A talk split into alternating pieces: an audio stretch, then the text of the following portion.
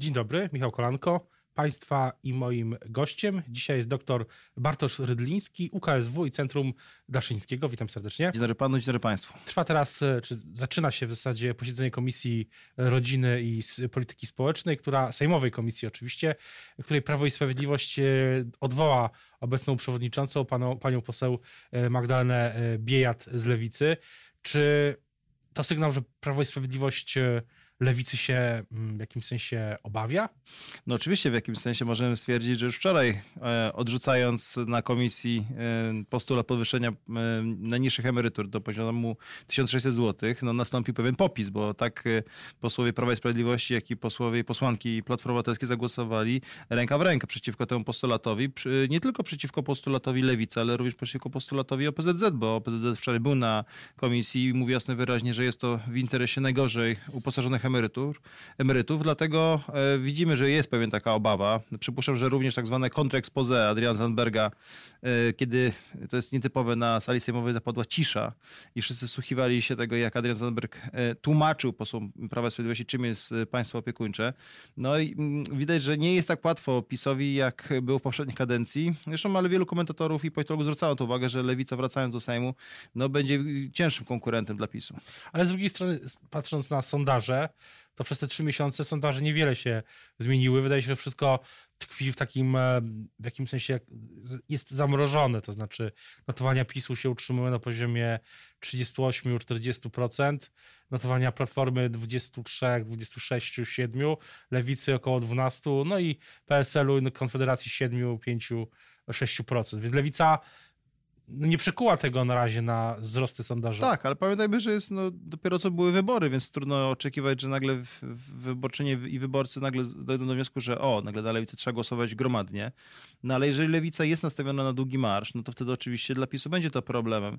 Dlatego słusznie y, posłanka Bijać się broni, mówiąc, że nie widzi merytorycznych jakby wytłumaczeń, dlaczego miałaby przestać być szefą tej komisji. Z tego prostego względu, że szef, szefowanie komisji to jest nade wszystko administrowanie prac parlamentarnych. Oczywiście ma to jakiś charakter ideowy, polityczny, ale nie, nie jestem w stanie wskazać ani jednej wypowiedzi poseł Biejat na posiedzeniu komisji, która by dawała podstawy sądzić, że chociażby, jak mówił poseł Kantak, e, chce niszczyć polską rodzinę. Nie znam takiej wypowiedzi poseł Biejat. Ale też e, jest chyba tak, że Prawo i Sprawiedliwość, tam w kuluarach można było usłyszeć, że y, chyba nie do końca politycy PiS y, wiedzieli, co, co robią, kiedy po, zgadzali się na taki podział komisji. Ja jednak uważam, że Prawo Sprawiedliwość dokładnie wiedziało, że jednak lewicy może zależeć na tej komisji. Natomiast pamiętajmy, że e, w, przewodniczący komisji ma prawo zapraszać różnych ekspertów. I oczywiście tutaj być może posłowie Prawa Sprawiedliwości obawiają się, że poseł Bieja zacznie zapraszać feministki na posiedzenie tejże komisji, co będzie dla niczym płachta na byka dla e, posłów e, prawicowych. Natomiast przez ostatnie tygodnie, miesiące działalności tej komisji naprawdę nie spotkałem się, nie dotarły do mnie żadne informacje, jakoby tam Magda, Magdalena Bijat y, szerzyła e, socjaldemokratyczne idee, prawda, w jakimś sensie e, prowokując posłów tak PiSu, e, jak i Platformy. Więc y, no mi się wydaje, że oczywiście będzie to rodzić pewne retorsje ze strony lewicy. Pamiętajmy, że już y, Włodzimierz Czarzasty powiedział, że jeżeli tkną Magdalenie Biejat, w takim razie y, rozważą pozbawienia wszystkich funkcji wiceprzewodniczących w Senacie y, Prawa i Sprawiedliwości.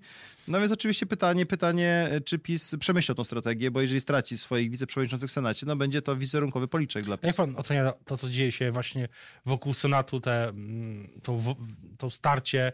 Ewidentnie jest tak, że to, że opozycja przejęła Senat, to budzi no, w Prawie i Sprawiedliwości wywołało reakcję. Jest wiele różnych działań na różnych poziomach wobec y, Senatu, czy w samym Senacie.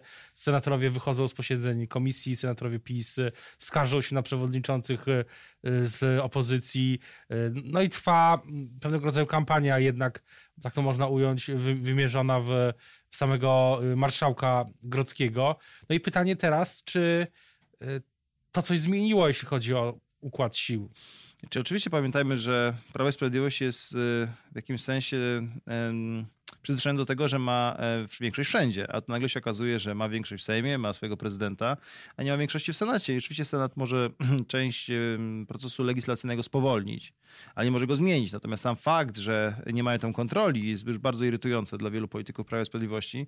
Stąd te nieustanne ataki na marszałka Górskiego, które mam wrażenie, im bardziej jest atakowany, tym bardziej go budują.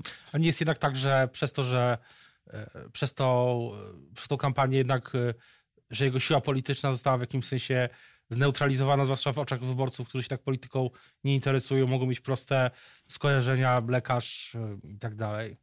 Tak, ale pamiętajmy, że jednak te zarzuty, jakoby osoba nieżyjąca miała oskarżać w swoim notesie Y, marszałka Ogrodzkiego, y, to są argumenty, które nie są poważne w debacie publicznej. Znaczy, no, ja bardzo y, winszuję pamięci, kto komu 20 lat temu jaką kwotę wręczył za rentgen klatki piersiowej.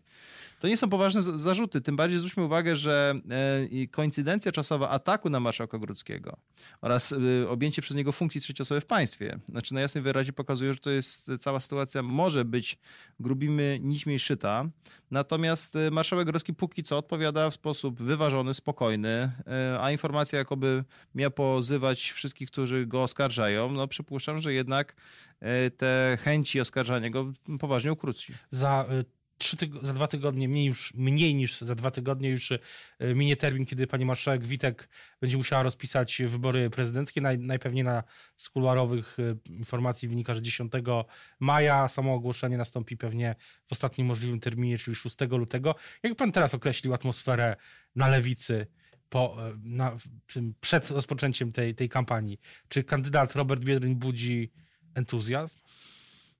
ponoć z moich informacji pochodzących z lewicy ma taki duży potencjał, w sensie ma potencjał naj, najbardziej rozwojowy, jeżeli kandydat yy, yy, został tak, tak, przedstawiony również opinii publicznej. Przypuszczam, że no, punktem startu będzie konwencja w Słupsku, która niebawem. Yy, na później posłowie yy, tak SLD, Wiosny, jak i Razem zaczną yy, pomagać Robertowi Biedroniowi w yy, zdobyciu dobrego wyniku. Natomiast zwróćmy uwagę, że sam chyba proces wyłonienia kandydata chociażby w części SLD wzbudził duże negatywne emocje. Leszek Miller chociażby zwraca uwagę, że w statusie SLD jest jasno i wyraźnie napisane, że w takich sprawach to ma być wewnątrzpartyjne referendum, którego nie było. Więc widzimy, że oczywiście część twardego elektoratu może patrzeć na Roberta Biedronia nieprzychylnym okiem, więc oczywiście Robert Biedroń ma świadomość, że, y, żeby powtórzyć chociażby wynik SL, Komitetu Wyborczego SLD, w którym było oczywiście Sojusz Lewicy Demokratycznej Wiosna i Partia Razem, no musi y, pogodzić trochę e, ogień z wodą, czyli zarówno mieć twardych wyborców SLD, wyborców LGBT, prawda, i jednak postarać się e, zawalczyć o tych wyborców chociażby młodych, którzy do tej pory albo nie chodzili na wybory, albo mają zamiar dopiero pójść w wyborach właśnie prezydenckich. Anna Maria Żukowska, rzeczniczka Lewicy w tym studiu w poniedziałek powiedziała mi, że e, kampania Lewicy czy kampania Roberta Biedronia będzie skierowana do tych miast, w których e, Lewica była niegdyś silna, teraz już nie jest, czyli miasta, były miasta wojewódzkie, miasta średniej wielkości, miasta takie jak Słupsk i też takie jak e, Krosno, z którego Robert Biedroń się wywodzi. Myśli pan, że on jest w stanie połączyć właśnie ten nurt, zarówno ten nurt wielkomiejski, jak i ten nurt, nazwijmy to, ludowy? Mm, no tak, a czy to się trochę udało SLD teraz w tych wyborach, e, przy tym było olbrzymie straty na ścianie wschodniej. E, oczywiście, że SLD do dzisiaj, czy w ogóle Lewica, ma nadreprezentację w byłych miastach wojewódzkich. Jelenia Góra, Włocławek i tak dalej. E, Legnica. Natomiast pamiętajmy, że dzisiaj Robert Biedry musi w takim razie raz jeszcze przejechać tam Polskę wzdłuż i wszerz. Mierząc się również z pytaniami o pewien brak konsekwencji w oddaniu mandatu europosła i to oczywiście będzie mu e, przeszkadzać. Natomiast e, wszyscy mówią, że Robert Bien po pierwsze lubi kampanię, lubią go ludzie, jak już się z nimi spotyka i jest niezłym debatantem. Więc oczywiście są te trzy faktory, które będą wpływać e, na jego szanse. Natomiast widzimy, że póki co ten punkt startu nie jest jakoś optymistyczny. Ma gorsze sondaże niż, e, niż, e, niż Lewica.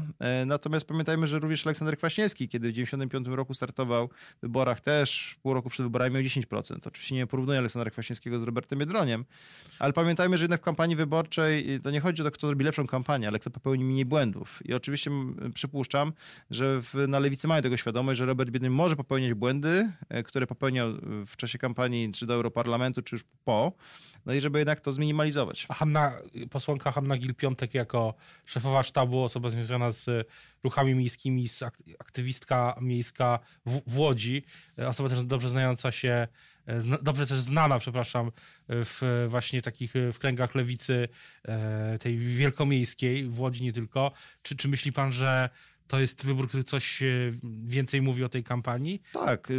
Czy Hanna Gil-Piątek do tej pory nie prowadziła dużej kampanii. Prowadziła swoją kampanię oczywiście, e, ale przypuszczam, że właśnie że jako, że ona jest z Łodzi, ale też mieszkała i pracowała w Gorzowie, no to w jakimś sensie pokazuje, że ta e, polityka średnich, mniejszych, albo no, znaczy średnich byłych wojewódzkich miast e, jest jej bliska i przypuszczam, że właśnie to jest ten life motive, który będzie starał się kierować Robert Biedny, słuchając również swoich doradców, również poseł Hanny Gil-Piątek.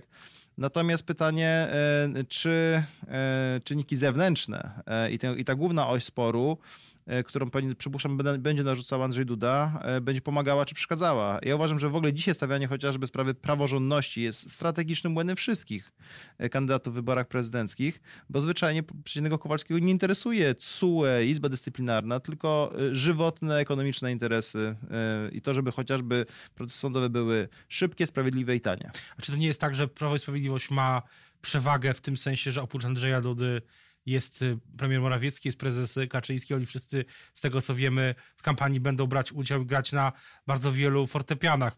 Prezes, Kaczyński będzie mobilizował twardy elektorat, premier Morawiecki będzie sięgał do wyborców y, y, umiarkowanych, prezydent Duda do swoich wyborców też na prowincji. Wydaje się, że, że czy, lewica, trzej tenorzy lewicy to jest kontra dla tych y, trzech na pewno postaci. By, na pewno by chcielibyś, natomiast pamiętajmy, że nie mają całego aparatu państwowego po swojej stronie, a Prawo i Sprawiedliwość ma. Natomiast przypuszczam, że taki podział no też nastąpi na lewicy, że nie wiem, że Adrian Zandberg będzie w Warszawie razem z Robertem Biedroniem motywował swoich wyborców. Z kolei Włodzimierz Czarzasty na, w Zagłębiu, prawda, będzie motywował twardszy elektorat SLD, e, trochę sentymentalny. E, natomiast e, dlatego w związku z tym ja jestem, byłem trochę sceptyczny, że nie przeprowadzono prawyboru. Gdyby lewica przeprowadziła prawybory z powszechnym prawem głosu, również nie tylko dla członków partii, ale dla sympatyków. I e, ci kandydaci, te kandydatki, które by zwyczajnie w tych prawyborach przegrały, pomagały e, zwycięzcy, wtedy oczywiście byłby zupełnie inna dynamika. Tym bardziej, że do tej pory no, widzimy, że to jest dość sztampowe podejście do, do kampanii wyborczej. Konwencja, komitet honorowy. Lewica mogła pójść Objazd za ciosem. autobusem. Tak. tak, ale Lewica mogła pójść za ciosem już po wyborach parlamentarnych, rozpisując prawybory, nie patrząc na platformę. Czy mi się wydaje, że kiedy Lewica przestanie patrzeć na platformę i patrzeć, co zrobi konkurencja, no to wtedy stanie się zwyczajnie niepodległym bytem, e, będzie pokazywał odwagę, a to wyborcy przecież cenią. O tym, jak będzie wyglądała ta kampania, będziemy oczywiście do tego mówić, o tym jeszcze mówić wielokrotnie. W niedzielę konwencja Lewicy w Słupsku, tam ma być inauguracja kampanii sztabu e, Roberta Biedronia. Teraz bardzo już dziękuję za rozmowę Państwa i moim gościem dzisiaj był dr Bartosz Dliński, UKSW i Centrum Daszyńskiego. Dziękuję bardzo. Dziękuję.